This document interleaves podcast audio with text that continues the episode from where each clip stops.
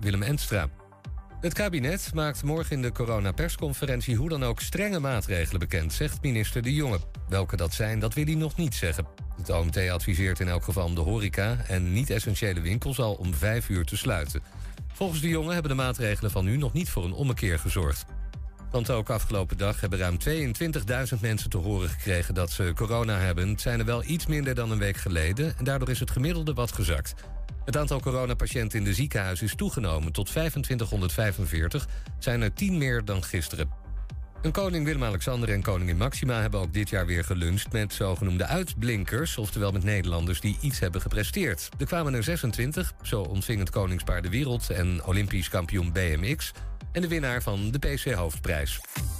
Het weer bewolkt en er kan een bui vallen. Het is 5 graden in Limburg en 9 in het noordwesten van het land. En tot zover het ANP-nieuws. Thema Beveiliging staat voor betrokkenheid, adequate optreden en betrouwbaarheid. Waar de concurrent stopt, gaat Thema Beveiliging net een stap verder. Thema Beveiliging levert alle vormen van beveiliging voor zowel de zakelijke als de particuliere markt. Thema Beveiliging, de beveiligingsorganisatie van het Oosten. Telefoon 053-4800-560 of stuur uw e-mail naar info@themabeveiliging.nl.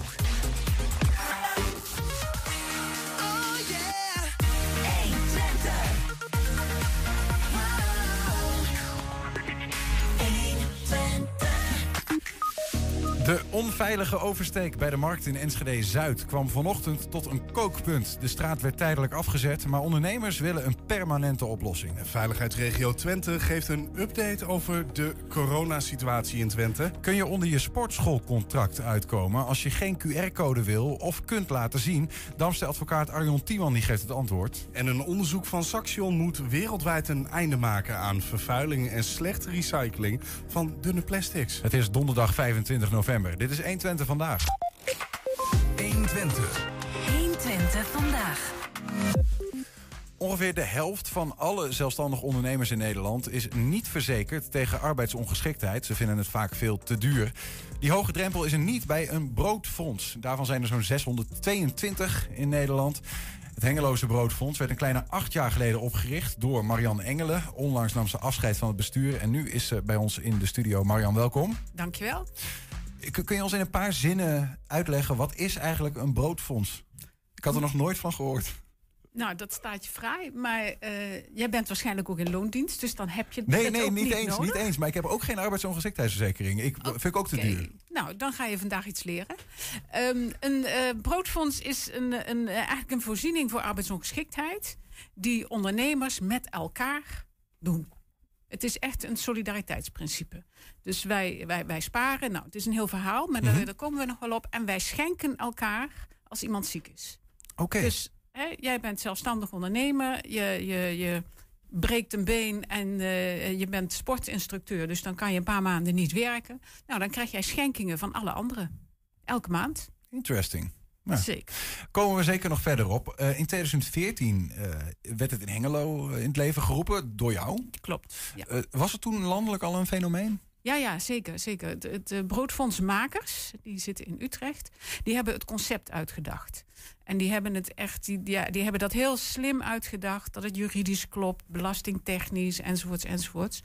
En toen waren er, nou, zij bestaan nu volgens mij een jaar of 12.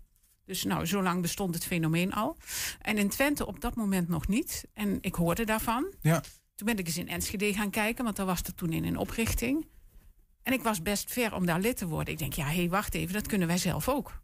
Dus in Hengelo? In Hengelo, met een vriend van mij, Tom Zomer, zijn we aan het werk gegaan. Ja. En hoe gaat dat dan? Want dan heb je een x-aantal ondernemers nodig die zeggen, wij gaan dat samen met elkaar doen. Precies, je hebt er 20 minimaal nodig om te kunnen starten. Waarom? Eigenlijk, waarom niet met z'n 10? Kan het niet? Ja, je moet, om die schenkingen te kunnen doen, moet je met elkaar een buffer opbouwen. Anders kun je nooit, je hebt massa nodig, om het maar zo te zeggen. En daar is 20 een bewezen uit ervaring minimum van. Mm-hmm. En het maximum is 50. En hoezo zit er dan een maximum? Het maximum is 50 en dat heeft enerzijds te maken met het feit dat je anders elkaar niet meer kan kennen. Het gaat over vertrouwen. He, dus je moet elkaar kennen, ontmoeten, dat soort dingen. Je moet vertrouwen hebben dat als iemand zegt ik ben ziek, dat hij ook echt ziek is, bijvoorbeeld. Precies, daar zit geen enkele keuringsarts tussen. Als jij ondernemer bent en je zegt ik ben ziek, ik kan niet werken, ik doe een beroep op het broodfonds, dan is dat jouw waarheid. Ja. En dat is best spannend natuurlijk. Ja, ik kan me voorstellen. En wat ik begreep is dat elke ondernemer eigenlijk naar draagkracht bijdraagt aan het fonds. Nou, het is niet draagkracht. Het is, als jij je aanmeldt, bedenk je voor jezelf, ja, wat heb ik eigenlijk nodig als ik ziek ben? Als je ziek bent, heb je geen inkomsten. Maar de een die een winkel heeft en een bedrijfsauto, die heeft heel veel vaste lasten die doorlopen. Mm-hmm. Terwijl ik ben communicatieadviseur. Ik werk bij mij in mijn zolderkamer, bij wijze van spreken, of bij de klant. Ik heb niet zo heel veel vaste lasten. Dus ik heb minder nodig in de maand. Of als ik een partner heb die ook goed verdient. Ja. Dus jij bepaalt zelf van wat wil ik daar uithalen als ik ziek ben. En daaraan gerelateerd is jouw maandelijkse inleg. Ja. Dus zal ik even een paar bedragen doen om voor het idee? Zeker, concrete voorbeelden helpen altijd. Ja, precies. Als je bijvoorbeeld zegt van nou, ik heb 2000 euro per maand nodig aan inkomsten. Dan betaal je 90 euro in de maand in de pot. Ja, oké. Op een rekening zet je dat. Een rekening die van jezelf is. Nou, als je 750 nodig hebt, dat is het minimum, dan betaal je 33,75. Het maximum is 2500. En dan betaal je 112 euro. Ja, en even, dat is vergeleken met een normale arbeidsongeschiktheidsverzekering. Hoe duur is dat normaal eigenlijk voor zo'n ondernemer? Nou, dat is bijna niet te zeggen, omdat dat van heel veel factoren afhangt. Als je je bij een AOV meldt, hè, arbeidsongeschiktheidsverzekering, ja. afkorting... dan wat voor risico heb je? Heb je ooit pijn in je rug gehad? Ben jij metselaar? Allemaal van dat soort dingen worden er dan gebogen. Ja. En dat zit in de honderden euro's per maand. Honderden. Echt is dat honderden. Ook de voornaamste reden dat mensen zeggen, ik ga bij zo'n broodfonds in plaats van een normale AOV? Ja, daar zit dus iets voor. De voornaamste reden om je niet te verzekeren is dat het te duur is. Mm-hmm. En vervolgens komt de afweging van, goh, een broodfonds is ook een optie. Ja. Want mijn bedrijf bestaat nu 16 jaar. Ik heb die eerste 10 jaar mezelf ook niet verzekerd. En zo zijn er heel veel. Wat gebeurt er eigenlijk als, want er gaat dat geld in een pot? Leg ik dat als ondernemer zeg maar in een pot of zet ik dat opzij voor als een ander het nodig heeft? Precies, je hebt een rekening, een Triodos rekening op jouw naam, een persoonlijke rekening, maar die is alleen maar voor dat doel in het leven geroepen. Mm-hmm. En dus die zeg maar 90 euro per maand stort ik op die rekening. Ja. En die rekening, die is door de broodfondsmakers, die regelen dat dus allemaal. Hè? Daar nemen we diensten af. En als er nou iemand ziek is, dan is er een verdeelsleutel waar dus van al die rekeningen iets afgaat. En onze penningmeester moet dan nog zeggen akkoord. Hè? Ja. En degene die ziek is, krijgt dan vervolgens op dit moment 49 overschrijvingen van een schenkingsbedrag. Ja, die samen weer dat bedrag vormen waarvan je zelf ooit hebt aangegeven, dit wil ik eigenlijk ontvangen. En dat draag ik dus naar raad toe. Als ik een hoge inleg heb, draag ik ook meer bij aan die schenking dan wanneer ik een lage inleg heb. Ik snap hem. Wat nou als de middelen op zijn? Hè? Van die, in Hengelo zijn er geloof ik 48 die in het fonds zitten op dit moment. 49. Het is natuurlijk coronatijd. Ja. Ik kan me voorstellen dat er een periode kan komen waarin in één keer 10 van jullie leden langdurig ziek zijn. Dan is het op een gegeven moment wel een beetje eindig, toch? Nee, want daar hebben we landelijk dus ook wat op gevonden. En dat zijn weer die broodfondsmakers. Ja, ik vind het echt helder hoe ze dat uitvinden. Dan hebben we een alliantie tussen alle broodfondsen onderling. Dus als er in één broodfonds dreigt dat er onvoldoende in de buffer zit, dan gaan andere broodfondsen bijspringen. Dus we zijn eigenlijk landelijk ook een broodfonds. Ook weer een fonds, om het zo maar te zeggen. En dat gaat dan ook weer naar rato van dan eerst een broodfonds dichtbij en dan verder af. Maar ik snap ook niet helemaal, waarom kan het dan hier wel goedkoop en bij een normale AOV niet? Want in feite wat je nu schetst, klinkt voor mij als wat een verzekering is. We dragen allemaal bij en als we het nodig hebben, krijgen we allemaal terug. Ja, dat klopt. Maar voor eerst, het geld wat ik inleg blijft van mezelf. Dus als ik stop, we hebben ook iemand gehad die ging in loondienst, die beëindigde zijn bedrijf, die stopte. En wat er allemaal op zijn rekening stond, nam die ook weer mee. Oké, dat hoef je niet te laten. Nee, behalve wat er in de tussentijd geschonken is natuurlijk. Dat is logisch. Ja, nee, maar dat is al weggegeven. Maar wat diegene dus op die Triodos-rekening had, dat krijgt hij gewoon weer terug. Precies, dat is gewoon van jou. Dus, hè, en verzekeraars die gaan beleggen. En die gaan risico's spreiden. En die hebben allemaal bureau- en kantoorkosten. Ja. En let wel, alle bestuurswerk is gewoon gratis. Hè? Dat doen wij gewoon vrijwillig. Ja. Dus, ik begrijp dat er nog iets anders aan de hand is. Want naast dat je geld aan elkaar geeft als dat nodig is, opzij zet... is er ook letterlijk gewoon dat sommige mensen werk voor een ander regelen... wat in de tussentijd misschien wel gedaan kan worden of iets dergelijks. Het gaat verder dan alleen geld, toch? Klopt. En dat is iets wat wij in Hengelo ook echt aan het begin... bij de oprichting met elkaar hebben... afgesproken. Zo van, wij willen niet alleen maar brood, maar ook het beleg zijn met elkaar. Is de Hengelo daarin uniek? Dat denk ik niet, maar dat weet ik eigenlijk niet. Okay. Wij hebben bijvoorbeeld de afspraak, als iemand ziek is... dan meldt hij dat bij het bestuur. En dan vraagt het bestuur, wie van de 2 andere leden wil jij als buddy? Nou, dan kies je er 2 uit waar je het goed mee kan. Mm-hmm. En die gaan regelmatig gewoon eens lang. Of alleen voor de koffie langs. Of ik ben ook wel eens buddy geweest. En dat was iemand waarmee ik ook keek van... goh, wat is eigenlijk je orderportefeuille? Raak je klanten kwijt? Kan ik misschien iets voor je klanten doen? Of een ander? Weet je, dat is ook helpen. Mm-hmm. En nou, we hebben wel een mooi voorbeeld in ons broodfonds. Er was iemand ziek die... iets met wat doen die? Motoren, frames voor motoren in elkaar sleutelen. Ja. En een ander die op dat moment bijna geen werk had door corona... die heeft zich een beetje omgeschoold in de metaal. En die is daar nu aan het werk. Ja, zo kun je dus elkaar ook helpen. Ja. En, wat grappig. Ja, dat is echt mooi. En soms ook als iemand... want helaas is het wel zo, dat is ook landelijk zo... dat de meeste zieken... Het ziekteverzuim is heel laag onder broodfondsleden. Dat is 1,5%. Mm-hmm. Terwijl gewoon bij werknemers is dat ongeveer 4 à 5%. Ja, dus en bij ZZP'ers met een AOV? Weten we dat ook? Dat weet ik niet. Nee, oké. En van die zieken is best een heel groot deel ziek vanwege burn-out. Nou, en dat is wel ernstig eigenlijk. Want burn-out... als je eenmaal zover bent en een ondernemer gaat tot het gaatje... want die wil ondernemen, dus die wil niet ziek zijn... Ja. Dan ben je er ook lang uit. Ja. Dus eigenlijk het broodfonds, zeg maar het naar elkaar omzien... en misschien wel de financiële zekerheid die daar ook onder hangt... dat scheelt een heleboel stress voor mensen. Dat scheelt best een hoop stress. Nou, zijn natuurlijk geluiden landelijk dat de overheid zegt... we moeten naar een verplichte arbeidsongeschiktheidsverzekering voor ZZP'ers. Klopt. Zou dat zo'n broodfonds onnodig maken... Nee, eigenlijk niet. Maar dat komt ook dankzij eigenlijk actie die wij zelf ondernomen hebben. En dit doet dan met name dat landelijk bureau. Mm-hmm. Want in eerste instantie had ik ook van...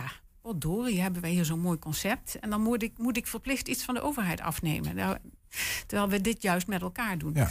En de broodfondsmakers die zijn in gesprek gegaan met de sociale partners. Mm-hmm. En er wordt nu, maar dat is allemaal vertraagd vanwege dat er nog geen nieuwe regering is natuurlijk. Maar er zit nu in het voorstel dat die verplichte AOV, die verplichte verzekering, dat je daar direct of met een half jaar of na 2 jaar in kan stappen. En het broodfonds houdt ook op na 2 jaar. Die houdt op als je 2 jaar hebt ontvangen van anderen? Als je 2 jaar ziek bent, dan stopt het. Ja, dus je zou kunnen zeggen, je doet dan 2 jaar mee met een broodfonds... en daarna stap je in de verplichte AOV. Ja. Oké. Marianne, nou heb je voor jou... want je hebt deze club in Hengelo opgericht. Klopt, ja. Komt overigens zelf uit Delden... Toch? Ja, maar wij zijn Hengelo en omstreken. Oké, Hengelo en omstreken. Ja. Maar jij ontving daarvoor in september een nijver bij. Klopt, ik heb hem opgestoken. Hè? Ja, dat is een onderscheiding voor mensen die hebben bijgedragen aan de Hengeloze maatschappij. Hengelo noemt dat een stadscompliment. Ja. En de wethouder, toen hij het uitreikte, zei hij ook van... dit zijn wel dingen die de stad weer wat solidairder maken. Ja. Nou, dat vond ik. Ik heb het eigenlijk niet zo met in de picture staan. Maar ik denk, dit wil ik wel ontvangen. Want besturen van zulke clubs... er zijn duizenden besturen, ook van voetbalclubs en zo. Mm-hmm. Is dat leuk? Nee, er is geen zak aan. Is dat nodig? Ja, dat is echt nodig. Ja. En er zijn heel veel mensen die dat doen. Dus zo heb ik het dan maar ontvangen. Van nou, dit mag ook wel gezien worden. Ja. En is het ook, vind je het ook goed om er op dit moment en bijvoorbeeld op andere momenten over te praten? Ja, om te laten weten aan ondernemers? Want dat broodfonds zit dan bijna vol in Hengelo, toch? Wij wel. En er zijn er op dit moment 10 in Twente al. Ja. En dat is ook wel goed om te vertellen. Er is in februari een informatieavond in Almelo voor mensen die interesse hebben in een broodfonds. Kijk. En er is altijd de mogelijkheid. Als jij zegt van, ik wil er zelf een broodfonds oprichten. Mm-hmm. Ik denk dat mij dat lukt. Hè? Want je moet natuurlijk in het begin wel mensen aan je weten te binden. Dan kun je gewoon de broodfondsmakers bellen en die helpen je. Ja, zoek het even op. Broodfonds, Google, vind je het vast. Broodfonds.nl. Zeker. En dan tot slot nog één vraag. Want je bent uit het bestuur gestapt onlangs. Het was klaar, goed, na 8 jaar. Maar blijf je dan wel zelf als communicatieadviseur in het fonds? Ik ben nog steeds lid. En ik maak ook nog steeds de nieuwsbrief. Want ja, ieder moet zijn talenten inzetten natuurlijk. Ja, precies. Dus nee, ik blijf zeker. En je moet dat zo stokjes overdragen. Dank voor een super interessant verhaal. Ik heb in ieder geval veel van geleerd. Marianne Engelen, succes. Dankjewel. Oké. Ja, zometeen kun je onder je sportschoolcontract, of kun je daar onderuit komen als je geen QR-code wil of kunt laten zien. Damsté-advocaat Arjen Tiemann geeft het antwoord. Nou, we zijn ook als podcast te luisteren. Je vindt ons op alle bekende platforms, apps, je weet het wel. Hè? Je vindt daar de hele uitzendingen en elke dag 1 item uitgelicht. 1 Twente vandaag. Ja, kooplui op de markt bij winkelcentrum Zuid in Enschede zagen het vanochtend tot een kookpunt komen. De straat die overgestoken moet worden om van het winkelcentrum naar de markt te komen is volgens hen al jaren te druk en daarmee onveilig. Maar nu de straat ook nog als omleidingsroute wordt gebruikt, uiten ze vanochtend een noodkreet naar de gemeente. En die ondernam actie. De straat werd afgezet. Mooi, maar marktondernemer Peter Reuding wil een permanente oplossing. Deze straat die loopt hier vlak langs het winkelcentrum. Eigenlijk tussen het winkelcentrum en jouw kraam. Ja, klopt. Dus nu is die afgezet, maar normaal is dat niet zo. Nee, en het is een enorme drempel, want het is heel onveilig hier.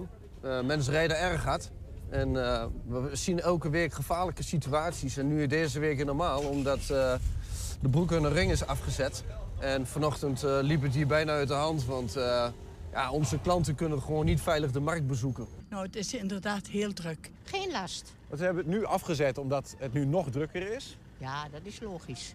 Maar als straks de broek en de ring klaar is, dan is dat wat u betreft niet nodig om hier een aparte oversteek te maken? Nou, het zou natuurlijk wel mooi zijn voor wat oudere mensen. Oké, dus die straat hier die is normaal niet afgezet, nu wel, omdat er vanochtend gewoon helemaal uit de hand liep. Ja, klopt. We hebben contact gezocht met de gemeente en gezegd hoe de situatie was. Dat werd toen bekeken ook en werd ook wel gezien dat het dus gevaarlijk was. En toen hebben ze meteen actie ondernomen door dit af te zetten. Maar wij hebben al heel lang aangegeven van dat het een gevaarlijke situatie is.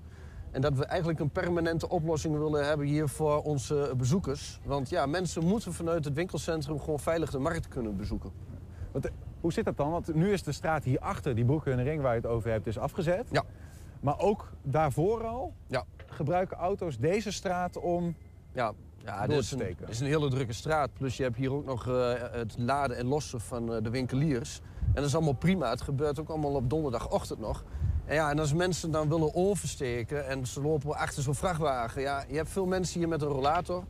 En dat is gewoon heel erg gevaarlijk. Dus we willen graag een permanente oplossing. Net zoals je dat elders ziet, waar mensen veiliger de straat kunnen oversteken, moet dat hier ook. Marktondernemers zeggen, hè, die straat die is druk, het gaat een keer mis met de oversteek van het winkelcentrum naar de markt of andersom? Andersom ook, ja precies. Ervaart u dat ook zo? Ja, want de mensen kijken nergens naar. Rijden maar door met de auto's en wat ook maar is, vervoermiddel. Ja. Ja, dat wordt levensgevaarlijk. Nou, ik vind niet echt groot verschil. Geen groot verschil? Nee. Normaal hebben veel mensen hier last van snelrijdende auto's. Nee, u zelf niet echt? Nee, niet echt. Ik zie geen snelle. Ik zie veel auto's, maar om sneller rijden dat niet echt. Je bent al 3 jaar bezig om dit voor elkaar te boksen hier met de ondernemers van de markt. Wat is dan de reden dat dat nog niet gebeurd is? Geen idee.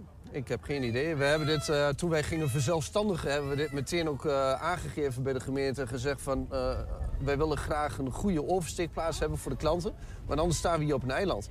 Nou, en daar staan we dus nu al 3 jaar en ik denk dat er nu gewoon echt actie ondernomen moet worden. Er moet een permanente oplossing komen. 120. 120 vandaag. Ja, heb je je net aangemeld bij een sportschool en ben je fanatiek aan het sporten, wordt het corona-toegangsbewijs ingevoerd. Om binnen te mogen sporten moet je tegenwoordig met een QR-code aantonen dat je gevaccineerd, genezen of getest bent. Maar wat als je geen QR-code hebt en dat ook niet wil? Kom je dan onder je contract uit? Dit is mijn uitspraak en daar moet ik mee doen. Rechtspraak met Damsté Advocaten. Damsté Advocaat Arjen Tiemann, goedemiddag. Goedemiddag. Is die situatie van die sportschool nu iets dat je in de praktijk al bent tegengekomen zelf? Ja en nee. Hè. Ik heb er geen zaak over gevoerd nog. Is ook nog veel te vroeg. Hè. Ja. Ga ik waarschijnlijk ook niet doen. Want het antwoord is vrij eenvoudig. Je hebt gewoon zijn code nodig. Want een tijdje geleden heb ik hier gezeten. Toen ging het even over de vraag van wat kun je met een abonnement doen op het moment dat de sportschool dicht is. Toen hadden we de lockdown. Niemand mocht naar de sportschool naartoe.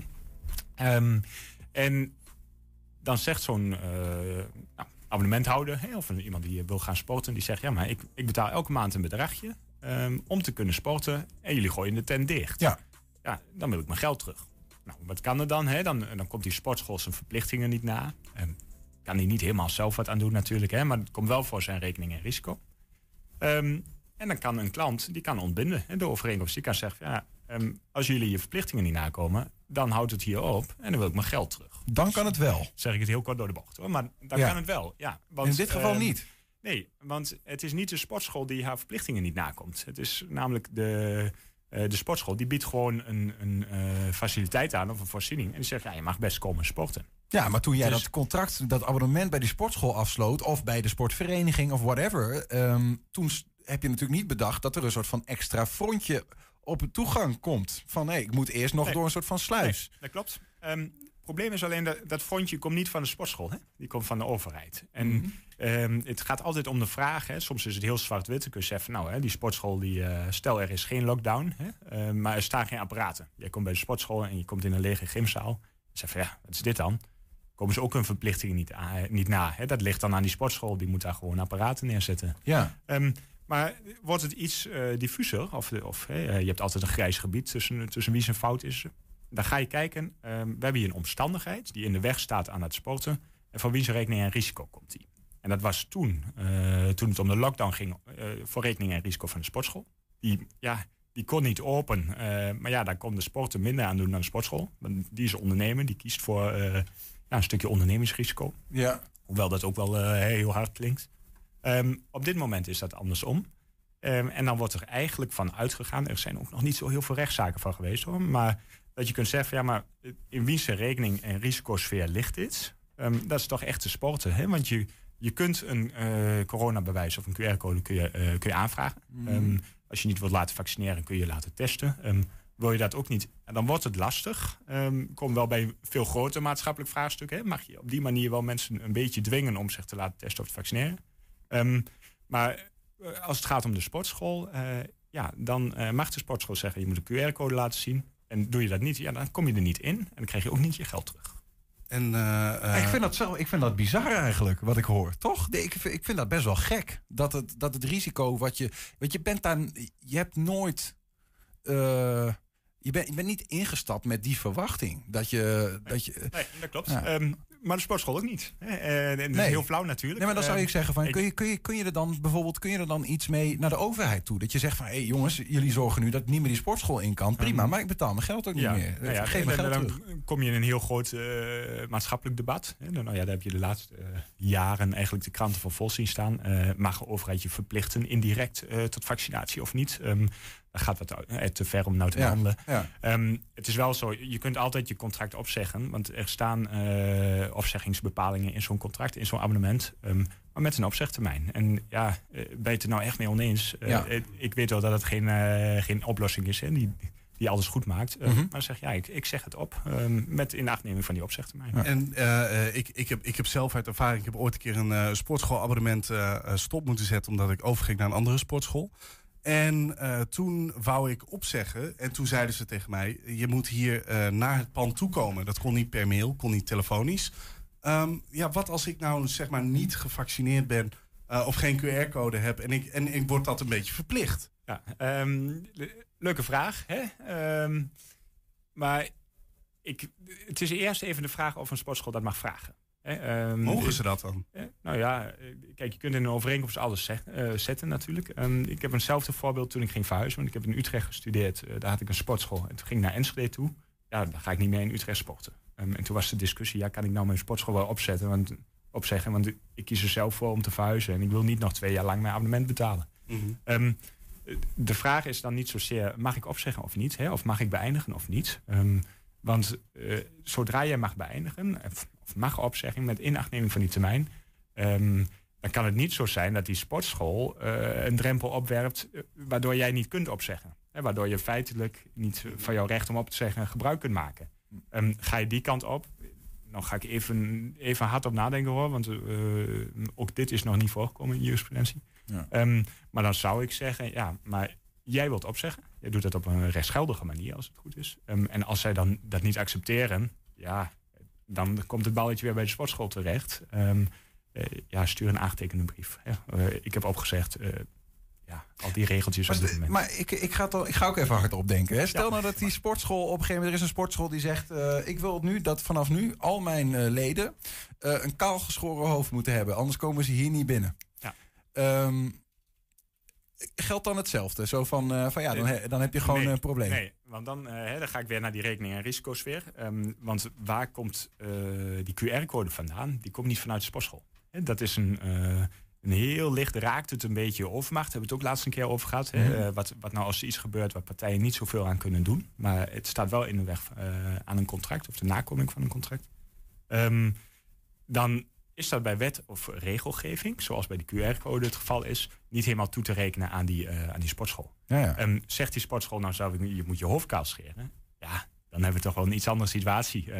Daar zijn de minister-president nu bedenkt dat we allemaal een kaal hoofd moeten hebben. Maar dat krijgen we denk ik een andere... Ja. Nou ja, Veert Grapperhaus zou het misschien wel kunnen zeggen. Die komt er goed onderuit. Ja, tot slot, Arjen, we hebben nu over sportscholen als voorbeeld. Hè? Maar wat je nu vertelt, geldt dat in principe dan ook voor de voetbalvereniging... waar je volgens mij niet meer in de kantine mag? De zangvereniging die jou verplicht om een QR-code te laten zien? Dat soort dingen. Het verenigingsrecht zit ietsje anders in elkaar dan de sportscholen. Okay. En bij verenigingen, dan hangt het een beetje af van de vorm waarin die vereniging is gegoten. En dan heb je vaak zoiets als statuten. Op het moment, dat ken je misschien van een BV, als je een BV opricht, dan ga je een aantal regels maken van waar gaat die BV aan voldoen. Mm-hmm. Dat heeft vaak te maken met de aandeelhouders en welke winsten mag je uitkeren en welke niet. En dat is ook bij verenigingen. Ik weet niet of jullie bij een voetbalvereniging of een tennisclub zitten. Misschien een zwemvereniging. Die hebben leden. Die beslissen met elkaar welke set met regels zij hebben. Mm-hmm. En afhankelijk van die regels, die statuten... kan het zo zijn dat het vragen van een QR-code... wel in de weg staat aan de verplichtingen die zo'n vereniging heeft. Ja. Dat is per geval verschillend. Dus ik kan niet zeggen, alle verenigingen mogen dat vragen... of niemand mag dat vragen... maar ik denk wel dat het goed is voor verenigingen... en met name besturen van verenigingen... om hierover na te gaan denken. Want iedereen loopt hier tegenaan. En je zult ook aan je leden moeten vertellen... wat als jij geen QR-code wilt laten zien? Ja. Dan moet iets van besluitvorming zijn of een richtlijn... waarbij jij zegt van wij vinden als vereniging... dat het op een bepaalde manier doet. En daar gaan we op handhaven of dat gaan we naleven. Dus samengevat, bij sportscholen ligt het risico bij mij als sportschoolganger... Ja. Maar bij sportverenigingen of andere soorten verenigingen zou het zo kunnen dat het risico bij de vereniging ligt, om het zo maar te zeggen, maar dat verschilt per club. Ik zou het wel, als ik lid ben bij een vereniging, vragen aan het bestuur. Leg het gewoon daar neer. Hoe staat deze vereniging in? Hoe zit het? Nou, die kunnen het nalaten kijken of uit handen geven misschien. Ja. En dan komen ze ook met een eenduidig antwoord en dan heb je duidelijkheid. Duidelijk. Dankjewel Arjen voor je uitleg. Graag gedaan. Ja, straks een onderzoek van Saxion moet wereldwijd een einde maken aan vervuiling en slechte recycling van dunne plastics. 120 vandaag. Veiligheidsregio Twente laste gisteren een persmoment in dat vanmiddag plaatsvond. Vrij plotseling en een dag voordat het kabinet met nieuwe maatregelen komt. De reden, zo bleek eerder vanmiddag. De situatie in Twente is ernstig. Met name in de zorg piept en kraakt het. En welke groep test dan nu het meest positief? De kinderen, tussen de 10 en de 19 jaar. Ik moet eigenlijk zeggen, over alle leeftijdsgroepen zien we een enorme toename. Maar bij kinderen zien we die het meest. Tussen de 10 en de 19 jaar, 10, 24 jaar. Maar daar zitten de hoogste aantal besmettingen. Maar het is over alle leeftijdsgroepen gaat het enorm de lucht in. Ziekenhuizen zijn de laatste dagen heel erg in het nieuws. Ziekenhuizen zijn niet-corona-zorg volop aan het afschalen. Hoe gaat het momenteel in de ziekenhuizen? Ja, het gaat over de hele zorg, want de afgelopen periode is het heel veel gegaan over de ziekenhuizen. En dat is ook voor een heel groot gedeelte terecht. Maar ik vind het soms ook een te eenzijdig beeld, omdat in de hele zorg het alle hens aan dek is. Onze huisartsen in Twente, de verzorging- en verpleeghuiswereld, de wijkverpleegkundigen. Iedereen staat onder enorme druk en het heeft ook allemaal met elkaar te maken. Dus ziekenhuizen willen graag patiënten die ze opereren en ze kunnen het niet alleen en ze moeten revalideren, willen ze graag kwijt aan de verzorging en verpleging. Maar ook bijvoorbeeld aan de wijkverzorging. En wijkverzorging, als die het niet aan kunnen thuis, dan moeten die mensen eigenlijk ook weer graag naar een bedje toe. Het is ongelooflijk druk, het is passende meten, dagdagelijks. En terwijl binnen die zorg de aantal mensen die corona hebben ook enorm toeneemt. En ook de ziekteverzuim heel hoog is. Dus het is echt heel spannend. Zoals u het beschrijft. Ja, collega Ernst Bergboer die was zoals altijd aanwezig bij dat persmoment. We hebben hem aan de lijn. Ernst, goedemiddag. Hey, goedemiddag. De situatie in Twente ziekenhuis is er zo ernstig dat de veiligheidsregio het toch nodig vond om dat persmoment in te lassen. Zo ineens? Ja, daar lijkt het op. Ja. Hoe komt dat dan? Dat het zo nijpend is in Twente? Ja, dat is een beeld dat je natuurlijk landelijk ziet. Het is niet op zich uniek voor Twente, maar de situatie is zodanig dat de veiligheidsregio toch een persmoment belangrijk vond. Met eigenlijk een heel belangrijke boodschap, althans in de ogen van de veiligheidsregio, en het zal ongetwijfeld zo zijn. Arco Hofland, die veiligheidsregio voorzitter van dienst was, die verwoordde het zo van: doe alsjeblieft een beetje lief voor elkaar. En dan doelt hij met name op, de weerstand in de samenleving neemt steeds meer toe. Hè, dat zagen we in Enschede natuurlijk afgelopen weekend, maar niet alleen, ook in Rotterdam. Dat is dan heel evident. Maar goed, er zijn ook veel mensen die een veel stiller protest voeren en zeggen van ja, het zal wel allemaal. En het niet zo heel nauw nemen met de maatregelen zoals die zijn afgekondigd. Mm-hmm. En dat is dan een stil protest. Maar het gevolg is wel, althans een deel van het gevolg, is dat die zorg piept en kraakt in de hele keten. Ja, en maar die oproep om lief te zijn voor elkaar, is dat iets? Ja, dat is misschien ook een beetje koffiedik kijken, maar wat gaat helpen? Ja, dat is natuurlijk, volgens mij is dat een heel groot dilemma. Ik heb dat ook al even gevraagd aan die veiligheidsregio. Is dat je enerzijds ziet dat de vaccinaties brengen toch niet het licht aan de horizon dat we zo heel graag hadden gewild. Je ziet dat de polarisatie in de samenleving toeneemt, de weerstand tegen het beleid neemt toe. Mensen worden wat grimmiger en dat uit zich ook in verbale agressie, tegen zorgverleners, allemaal dat soort dingen. Is het alleen een zorginfarct of lijkt het ook een beetje op een beleidsinfarct? En wat is dan jullie boodschap naar Den Haag? Ja. En ook met name omdat natuurlijk die zorg al heel lang overbelast is. Hè? Dat is niet des corona's, dat was voor die tijd al. Maar uit die veiligheidsregio dat ook naar Den Haag toe bijvoorbeeld? Van we kunnen niet meer alleen om lief zijn vragen, maar we moeten iets ook in het beleid doen? Nou, dat zeggen ze wel, dat ze dat melden. Dat er op korte termijn, dat is nu de urgentie natuurlijk, moeten we zien dat die besmettingspiek afvlakt. En dat echt nog niet in zicht. Integendeel, de cijfers stijgen alleen nog maar. Dus het gaat alleen maar drukker worden. Maar ook voor de lange termijn moet er wel wat gebeuren. En ik merkte ook wel toen ik die vraag stelde, dat in de veiligheidsregio die onvrede daarover, dat de liberijns van deze wereld al heel lang met handjes tekort rondlopen, dat die onvrede er wel is en dat die ook wel richting Den Haag geuit wordt. Ja. Maar goed, dus het is een beetje korte termijn. Er moet nu wat gebeuren en iemand moet aan de knoppen draaien. Dus alsjeblieft meer maatregelen, want dit gaat niet goed. Maar de behoefte om op de lange termijn te voorzien in betere zorg en minder marktwerking en nou ja, dat beter met elkaar regelen. Die behoefte is er zeker en die wordt ook wel geuit, zeggen ze. Ja. Morgen de persconferentie van het kabinet. Even afwachten welke maatregelen nou ja, daar dan worden aangekondigd. Voor in ieder geval dankjewel Ernst. Ja, graag gedaan. Zometeen hier het Twents kwartierken. 120. 120 vandaag. Rivieren en oceanen vol drijvend plastic, met alle gevolgen van dien. En een enorm overschot aan huishoudelijk plastic afval dat nauwelijks hergebruikt wordt. Het is nu nog vaak de situatie, maar een onderzoek van Saxion moet daar wereldwijd een einde aan maken. Rick Voerman die zoekt uit hoe dit dunwandige plastic, zoals het heet, een waardevolle bestemming kan krijgen. En daarbij is er volgens hem één sleutelwoord. Eigenlijk zijn het er twee. Decentrale recycling. Rick, goedemiddag. Goedemiddag, gezegd. Misschien even, dank je. Misschien even beginnen gewoon bij dat dunwandig plastic. Waar hebben we het eigenlijk over?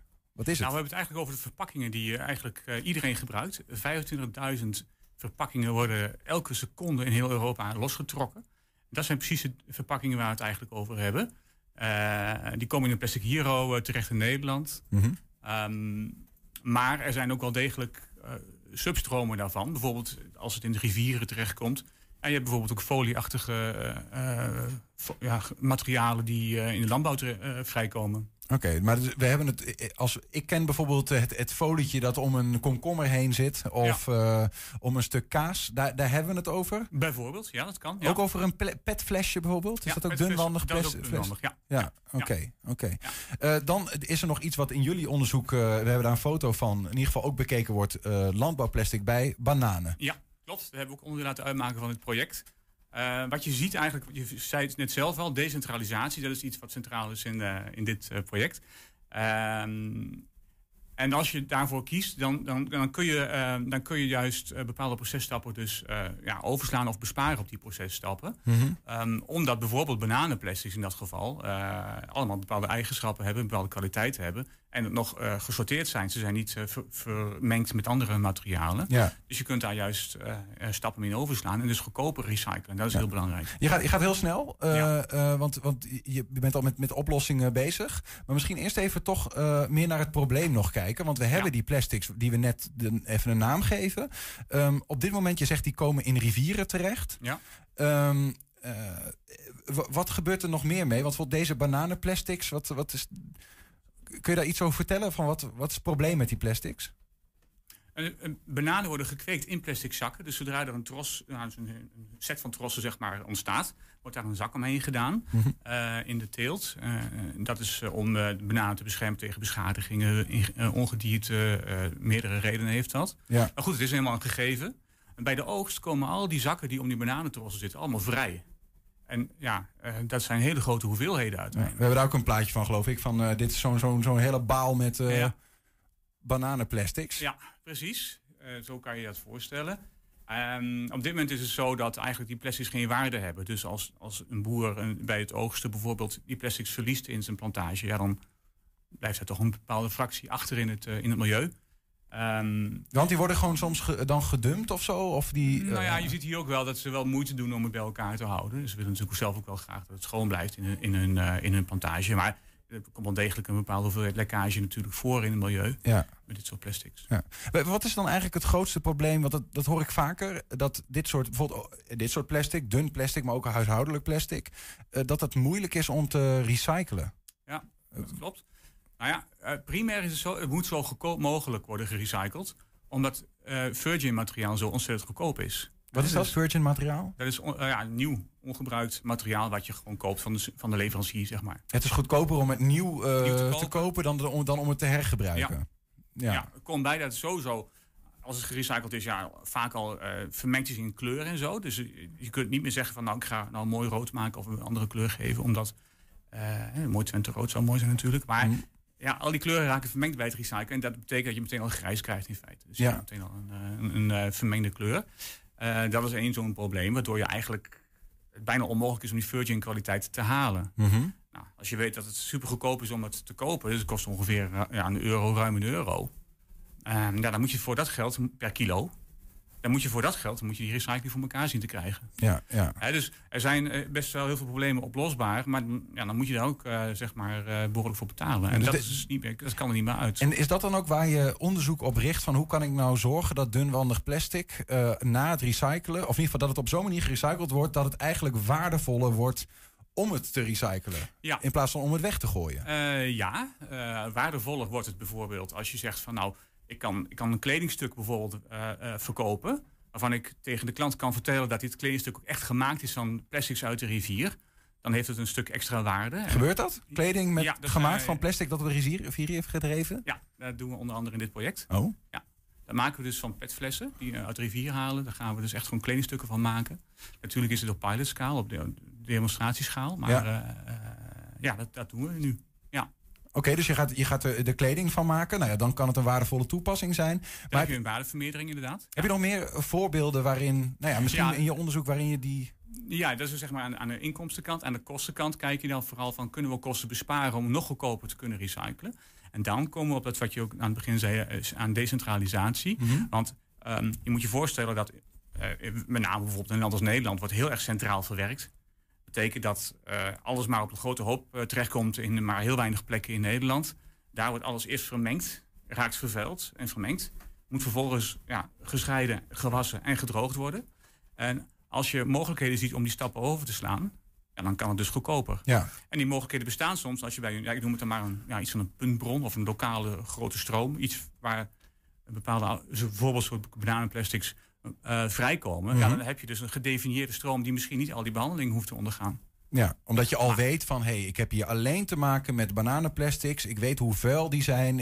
Het proces om ze schoon te maken en om ze te behandelen wordt daardoor makkelijker. Niet alles op één hoop. Klopt, dat in combinatie met het product wat je ervan wil maken. Ja.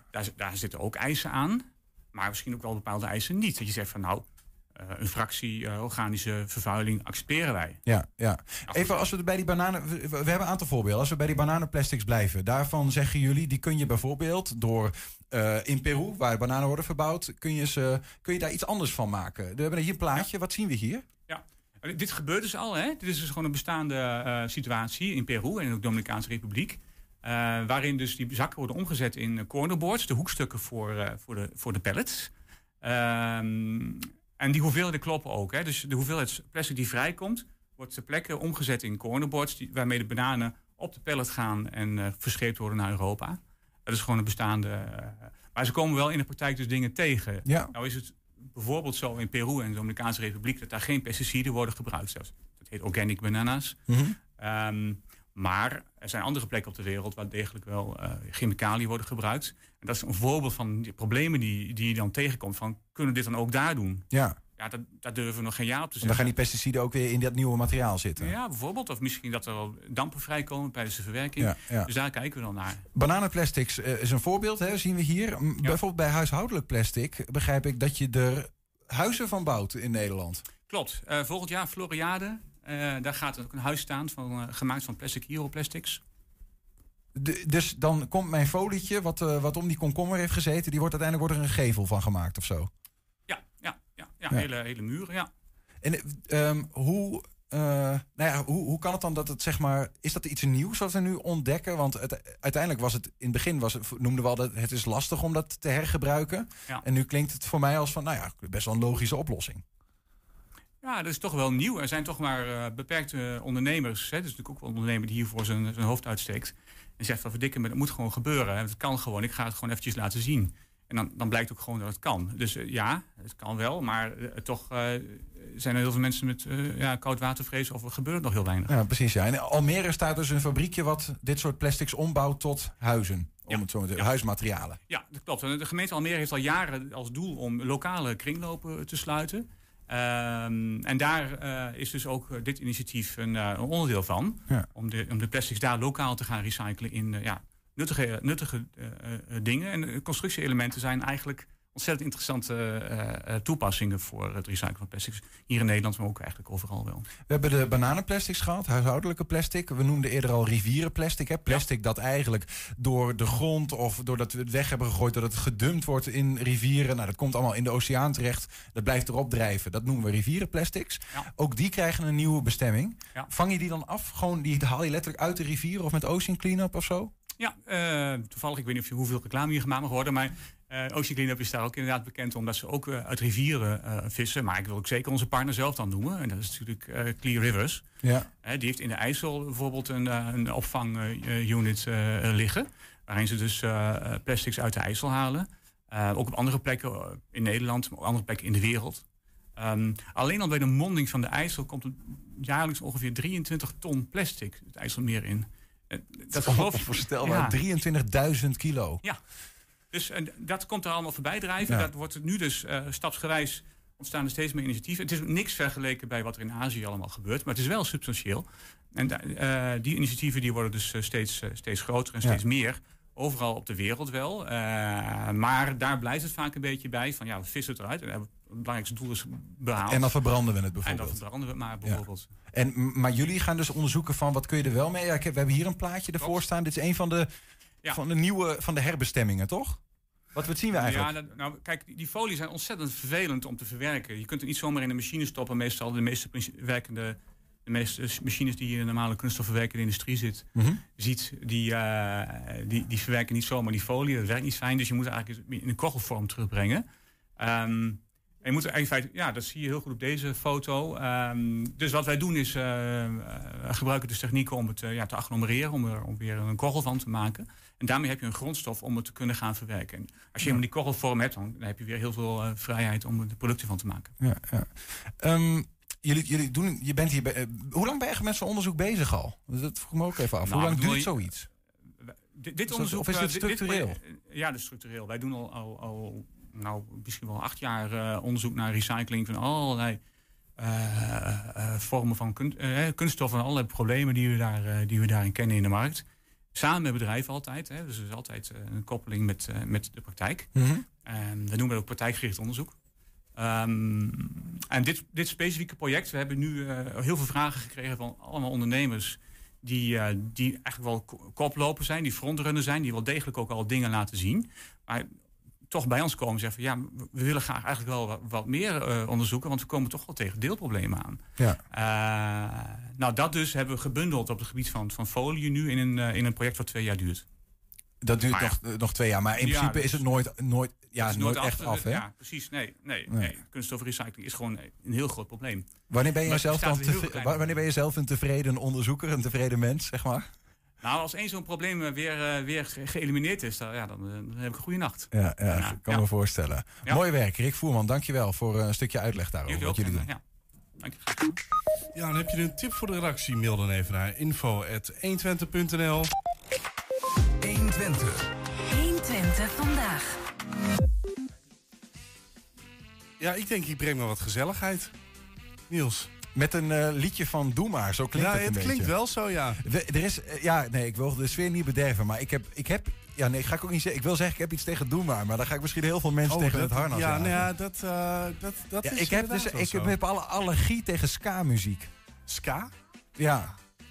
Ja, ska, dat is een beetje wat je nu hoort. Doe maar-achtige muziek. Ja, ik kan er gewoon niet zo goed tegen. Ik krijg gewoon rode vlekken van in mijn nek. Nou, dan doen we Gert en Hermine. Nee. Ik weet gewoon een veel beter idee. Hallo. Nou, Adrie, we zijn begonnen met het Twents Kwartier. Ja, jij doet niet meer mee, Niels. Jij bent nee. Ja. Nee, helemaal goed. Hij doet maar. Ja. Adrie, hoe is die? Ja, beste pas. Ja? Goed te passen. Ja, gaat goed. Ja, klas goed te passen? Ja. Gaat wel goed eigenlijk. Als ik hier ben, gaat het altijd goed. Ja. Ik heb mijn hele hart weer gelucht daar onder in de... Wat zeg je? Ja, nu maar niet terug. Want anders hebben we... Het is heel duidelijk wat hier gebeurt. Ja, wat gebeurt hier vrij? Nee.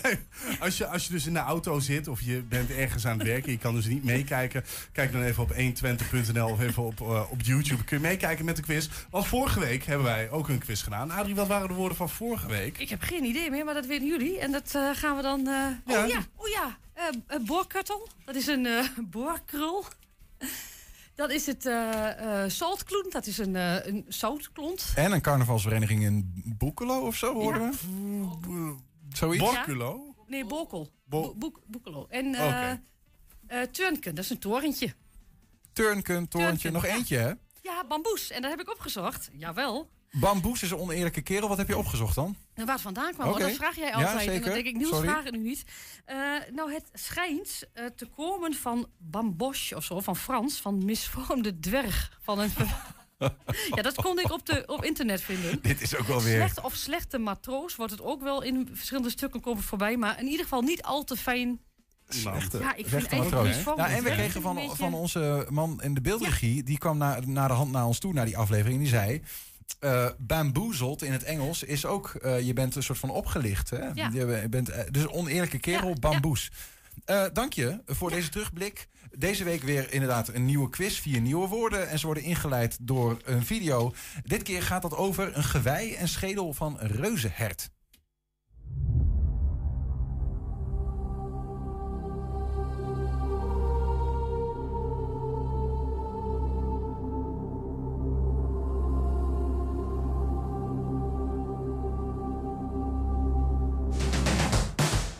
Meneer Blokker, ja, ik vind het wel tof. We staan hier op de glasplaten van de onderdoorgang richting het museum. Dus het voetvolk loopt onder ons langs. Eigenlijk is het, want we filmen vaak in het depot. Dit is ons open depot. En, maar... Dat noem je ook zo, een open depot? Ja. En dat is feitelijk omdat hier de spullen staan, zeg maar de objecten zoals jullie het dan noemen. Ja, het is een soort doorsnede van wat we in het depot hebben. Ja, en waarom staan we hier, Edwin? Ik wil het vandaag hebben over dit prachtige gewijpere schedel van het reuzenhert. Dit is een reuzenhert? Ja, het is een... Latijn is niet mijn sterkste kant. Ga je nu Latijns doen? Ja, dat is... Dat vind ik moeilijk, hoor. Megacerus giganteus. En om een idee te geven... er bestaan allerlei verschillende soorten herten. Mm-hmm. Die hebben allemaal geweien. En dit dier, dit reuzenhert, had het grootste gewei ooit. Dus, dus niet dit exemplaar, maar als soort zijn. Als soort? Van alle herten die ooit op de wereld hebben geleefd? Of nog leven? Ja, nog leven. Ik vind dit al enorm. Ja, wat je moet voorstellen, dit is 2,5 meter. Ja. En de grootste die ze ooit teruggevonden hebben is 3,60 meter. Zo. Ja. En wat weegt zoiets dan? Dit gewei iets van 50, 60 kilo. 50, 60 kilo. Ja. Hey, en dat, is het zo dat ze net als zeg maar, de herten die wij vandaag de dag kennen... dat ze elk jaar het gewei afwerpen? Ja, dus ieder jaar werd het gewei weggegooid... en moest het dus helemaal van begin af aan weer opnieuw opgebouwd worden. Enorm, hè? Ja. En je moet je ook voorstellen van de schofthoogte van dit dier was 2 meter, 2,10 meter. 10. Waar komt deze jongen vandaan? Nou, dit exemplaar die is gevonden in een moeras in Ierland. Oké. Okay. Ja, en op een of andere manier worden daar heel veel skeletten... dus ook geweien en schedels van reuzenherten gevonden. Bijna allemaal mannetjes, dat is heel raar. Waarom weet men niet? Men vermoedt dat dat misschien iets met het dieet te maken heeft. Want, is dat daar bepaalde planten groeien? Nou ja, je moet je voorstellen om zo'n gewei op te bouwen heel jaar... dat je, planten nodig hebt met bepaalde mineralen die dus opbouwen. En dat, er is ook vorig jaar is een kies gevonden van een reuzenhert met een zand opgespoten. Dat vonden ze een kies. Die hebben ze laten onderzoeken van wat zit er nog in. En daar bleken plantenresten in te zitten. Planten met heel veel calcium en zo erin. Ja. He, dus kennelijk hadden ze toch heel specifiek waren op zoek naar die planten... om maar dat gewei te laten groeien. Ja. Dus wat ik jou hoor vertellen is dat er daar in Ierland, in dat moeras... daar worden hoofdzakelijk mannetjesreuzenherten gevonden. Ja, klopt. En geen vrouwtjes? Ja, en dat zou kunnen zijn omdat ze daar kalkhoudende plantjes of zo... Ja. En ook nu zeg maar, heb je ook dat herten, dat die mannetjes die zijn erg solitair... of die trekken naar elkaar toe in zo'n roedels. Dus die mannetjes en vrouwtjes leven eigenlijk gescheiden. Ja. Dus, dat zal natuurlijk ook een oorzaak zijn. En een verzamelaar uit Winterswijk heeft dit exemplaar in Engeland gekocht. Okay. Dus afkomstig uit Ierland, uit de moeras. In Engeland heeft hij dit gekocht. Ja. En hij heeft het weer doorverkocht aan destijds het Natuurmuseum Enschede. Alleen wat er gebeurd was, is dit was... en dit, ik kan het al een beetje zien, is bijgelakt. Nou, inderdaad. Ja. Oh, ik dacht dat dat gewoon was om het te conserveren. Ja, ja, ja. Je ziet hier ook een ander stukje. Dus toen het aangeboden werd door die verzamelaar... Toen waren er ook twijfels, is dat ding wel echt? Is dat niet gewoon in elkaar gezet? En ze hebben hem in december 1997... is hij met een transport naar het MST gegaan. Daar hebben ze hem onder de scanner gelegd. Om te scannen of dat hij wel echt is. En de conclusie was inderdaad, op een aantal puntjes na, hier de uiteinden... Dit is gevuld met kunststof, is het ding helemaal echt. Dit is een kaak, kijk, die wordt hier... Hieronder, zie je dat? Een onderkaak. Ze zijn hier zo verdwenen, zo ongeveer 11.000 jaar geleden. 11.000 jaar? Ja. En de jongste exemplaren hebben ze in Siberië, Oeral, ongeveer gevonden. Ongeveer 6.000, 7.000 jaar geleden. Ja. En dit bot, weet je hoe oud dat is? Ik verwacht dat dit, even kijken wat erbij staat. Nee, er staat geen datering bij. Dus in ieder geval 11.000 jaar. Minimaal 11.000 jaar uit. Precies. Ja. Dat is ook wel grappig. Hij heeft ook een volkomen andere kleur, hè, als dit. Maar dan denk ik dat ligt aan de preparaten of zo. De manier waarop hij in de grond gezeten heeft. Ja. Dat heeft natuurlijk, als hij in de klei zit. Maar je had het net over die lak hier zo. Dat is eigenlijk niet de bedoeling. Dat is nee. We weten niet wie het gedaan heeft. Je kunt het ook niet achterhalen. Maar dat was ook wel de reden dat ze dachten van, is het ding wel echt? Hè? Je kan natuurlijk ook zoiets wel namaken. Ja. Ja, met complimenten voor het introductieshot van onze collega Ernst Bergboer. En zit je in de auto en denk je, wat gebeurde daar? Kijk even terug. Kijk. Adrie, je hebt weer mooi drie Twentse woorden uit de kast gehaald. Ja.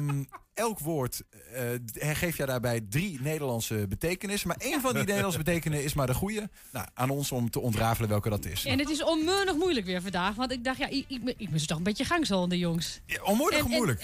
Ik ben heel benieuwd. Woord 1. Ja, dat is een vlogkoorn. Ja, dat is een koor dat aan het vloggen doet. Nou nee, is het winterrogge? Het gaat om een heel groot... Het ging om rendier, om herts, weet je iets... Een beetje bij het thema vaak. Bij het thema. Kan die daarin vluchten? Is het een hagelkorrel die afdwaalt? Ja. Of is het C, is het blaffen? En nee, het is niet blaffen van een hond, maar een rendieren en herten die maken een geluid en dat heet blaffen. Dan weten jullie dat. Ja, oké. Winterroggen? Ja, winterroggen, waar het rendier in kan... schuilen. En een probeer je ook een blaffen te noemen. Maar wacht even, winterroggen waar een rendier in kan schuilen? Ja, nou ja, hij is wel heel groot. Maar normaal gesproken, winterroggen staat in het winter op de akkers, hè? Ja, ja. En als ze dan gejaagd wordt, en dan denkt zo'n Bambi, weet je, met die lieve bruine ogen van, ik moet weg, dan gaat hij door die winterroggen. Dat zou kunnen, hè? Het zou kunnen. Ja. Nou ja, het is ook zo. Ja? Ja, het antwoord is denk ik antwoord A. Waarom? Nou, daar heb ik geen antwoord voor. Oké, ik denk dat ook antwoord A, maar ga ik omdat koorn klinkt als koren. En dat roggen en koren, dat ligt een beetje zo in mijn hoofd in hetzelfde straatje. En dan vlog is van vlok, sneeuwvlok, winterroggen. Punt. A. Vullen wij in antwoord nummer A. Adrie, verlos ons van... Wij zijn er allebei A. A. Allebei A. Dus vullen wij in antwoord nummer A. Daar komt wat jammer nou. Nou, en door. Het is namelijk een afzwaaiende hagelkorrel. Want het is, vlog is ook van vlucht, van weg. Vlog, ja. Ja, weggevlogen. Ja. Een weggevlogen hagel. En een korrel is een schot hagel ook. Oké, vlogkoorn, afdwalende hagelkorrel, woord 2. Nou, brook. Ja, een brook. Een brook, ja, wat is het? Is het een jachtbroek? Ik heb een beetje thema jacht gekozen, hè, bij dat rendier, hert, weet ik wat het ook weer precies was. Mm-hmm. Is het B, is het kwetsbaar? Ja. Of is het C, is het een lage grond? Ja, jachtbroek, een broek, misschien hetzelfde. Kwetsbaar, als je broke bent in het Engels ben je ook wel kwetsbaar. Ja. Dan zou ik denk ik voor B gaan. Jij gaat voor kwetsbaar? Ja, ergens zeg mij daar dat het antwoord is. Ik moet even denken, je hebt natuurlijk in Twente heb je mensen die heten Brookhuis. En dat zal hiermee te maken hebben. Ja. En dan zou ik denken, lage grond. Het kan ook een kwetsbaar huis zijn, maar dat zet je dan niet in de schijnwerpers als je Brookhuis heet. Dus ik ga voor lage grond, C. Nou, dan vullen wij in antwoord nummer C. Adrie, vertel ons, wat is het goede antwoord? Ja, Yes! Dat is helemaal goed, Niels. Je hebt de redenering helemaal goed. Het is namelijk, je hebt dulderbrook. Of brook is lager liggende grond. Ook een beetje moerasachtig, met bomen. Dus drassig. Ik zie maar daar dat beest daar rondlopen. Jullie niet? Ja, zeker. Zijbrook heb je toch ook? Of zijbrook of zo, die golfbaan. Zijbrook. Ja, zijbrook. Ja, maar is ook, klopt. Woord 3. Nou, dat is een mooie, vind ik. Puuster. Een puuster. Een puuster. Ja, wat is het? Is het A, is het een geweer? Is het B, is het een stroper?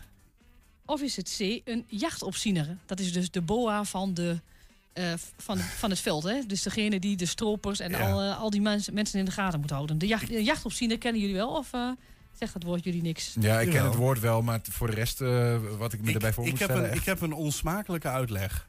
Oké. Nou, ik denk een puuster, een puist. Als je die uitdrukt, dan knapt hij. En een geweer schiet zeg maar ook. Dat denk ik. Ja, ik ga het heel ver zoeken nu. Oké, dus nee, vind ik niet gek. Nee, want ik denk, een puis, dat knalt er ook uit. En een geweer knalt ook. Dus ik ga wel antwoord aan, denk ik. Ja, ik vind dat een prachtige uitleg. Ja, ik kan er eigenlijk niet goed overheen komen. Dus ik ga met je mee. Puuster, geweer. Antwoord A. Vullen wij in antwoord nummer A. Is mijn belachelijke redenatie goed? Nee, maar is helemaal goed, jongens. Nou, ik vind het heel knap. Ik heb het opgezocht waar het vandaan komt, maar dat weet ik dus niet. Dan komt het hier vandaan bij deze. Nee, het is wel Duits. Het is in ieder geval Duits. Ik heb alles bekeken en overal heet het geweer of... Het heet een luger in het Duits. Maar het is volgens mij is het Duits. Maar ik kan nog niet precies vinden waarvan het overleed is. Ik vind de uitleg van collega Julian prachtig. Ik denk het wel. De scheld in Julian een echt een goede... Tukker. Tukker, ja. We hebben nog 1 woord te gaan. En daarmee ging Jessie de straat op. Ja. Welkom bij een nieuw Twents woord van de week. Ditmaal kwazerieën. Weer 3 keuzes. A, lulkoek. B, driftbui. Of C, achterloos. Ik ben heel erg benieuwd wat men denkt. Laat het vragen. Twentse woord van de week. Wat denk je wat dit betekent? Ik heb geen idee. Kwazerieën. Deze weet ik echt niet. Antwoord A, denk ik. Driftbui? Ik denk dat het iets betekent wat ik ook niet weet wat het betekent. Ik ga voor C. Dat er wat? Je kunt kiezen. Dat is iemand die het veel laat. Nee, dat is achterloos. Achterloos betekent het. Jawel, dat is achterloos, hè? Achterloos. Oké, nou links gaat lulkoek staan en rechts gaat achterloos staan. Ik denk A. En wat denkt u? Nou, ik denk ook A. Allebei A? Ja. Wat denk je wat dit betekent, kwazerieën? A of C. A of C? A. Mag je 1 kiezen? A. Oké, lulkoek. Ja, dat denk ik wel. Ja, lulkoek. Zo, ja, in absoluut. 1 keer? In 1 keer, lulkoek. Waarom? Omdat het gewoon een geweldig woord is. Ik denk A, lulkoek. Waarom? Ja, ik weet niet. Kwaas, klinkt een beetje als dwaas of zo. Ja, kwaas, dwaas. Lijkt een beetje op, denk ik. Wat denk je wat dat betekent? Wasserie? Ja. Ik denk B. Twentse woord van de week, wat het betekent. Ja, kwazerieën. En het klinkt niet echt boos of achterloos. Kwazerieën. Ik denk dat dat een driftbui is. Achterloos. Wat denk je wat het betekent? C? Het Twentse woord van de week, een driftbui. En waarom denkt u dat? Kwazerieën. Ik denk, ja. Omdat achterloos waarschijnlijk daar niks mee te maken. En lulkoek, ja, ik weet niet. Ik heb geen flauw idee, joh. Ja, ik denk A. Waarom denkt u dat? Dat weet ik niet. Het is niet zo'n serieus woord, volgens mij. We hebben alle 2 lange stok, dus ik dacht, dit is gezellig. Ja, misschien. Ja, heel erg. Ik denk dat hij voor mij minder gezellig is. Ja, dat is wel waar. Oh, daar maar. Kwazerieën, het Twentse woord van de week. Wat denkt u wat dat betekent? Geen idee. En als je mag gokken? Dat is achterloos. Achterloos. Denk ik. Gok, kun je nog verklaren? Ja, pure gok. Het Twentse woord van de week. Kwazerieën, wat betekent dat volgens u? Ik heb geen flauw idee. Ik denk lulkoek. Waarom denkt u dat? Omdat het klinkt gewoon als bullshit. Ik dacht A. Lulkoek, heb ik dat goed? Ja, lulkoek, dat is kwazerieën, ja. Dat doet bij mij iets overkomen zoals lulkoek. Snap u? Kwazerieën, dat was hem weer deze week. A, B of C, ze hebben gekozen en ik ben heel benieuwd wat jullie gaan kiezen in de studio. Het is sowieso geen achterloos. Dus het is of lulkoek of driftbui, denk ik. Het is ook geen driftbui. Ik denk dat het allemaal één grote kwaserie is. Het klinkt lekker. Maar we hadden volgens mij eerder een keer een woord. Dat heet iets van kwakerie of zo. Kwaakbellerie. Kwaakbellerie. En dat was hem ook lulkoek. Ja, maar... Ja, maar het is meerdere wegen die naar Rome leidt, hè? Je hebt toch ook een beetje van... Je doet een beetje quasi dit, quasi dat. Een beetje lulkoekerig. Ik ga ook voor lulkoek. Ja, ik vind het gewoon mooi om te zeggen... Ah, het is kwaserieën. Wat past hier ook gewoon? Ja, maar Jessie geeft het goede antwoord. Kwaserieën, dat was het woord van de week deze week. Volgende week weer een nieuwe. Voor deze week ga ik het goede antwoord geven. Lulkoek. Yes! Allebei gauw, Mion, jullie waren. Adrie, mogen jij van harte bedanken. Ja, nou wederzijds. Bij deze. Tot volgende week. Tot volgende week. En tot zover 120 vandaag. Terugkijken, dat kan direct via 120.nl. En vanavond om 8, 10 en 12 uur ook op herhaling te zien op tv. Zometeen kun je hier gaan genieten van het tweede deel van de kettingreactie. Veel plezier en tot morgen. 120.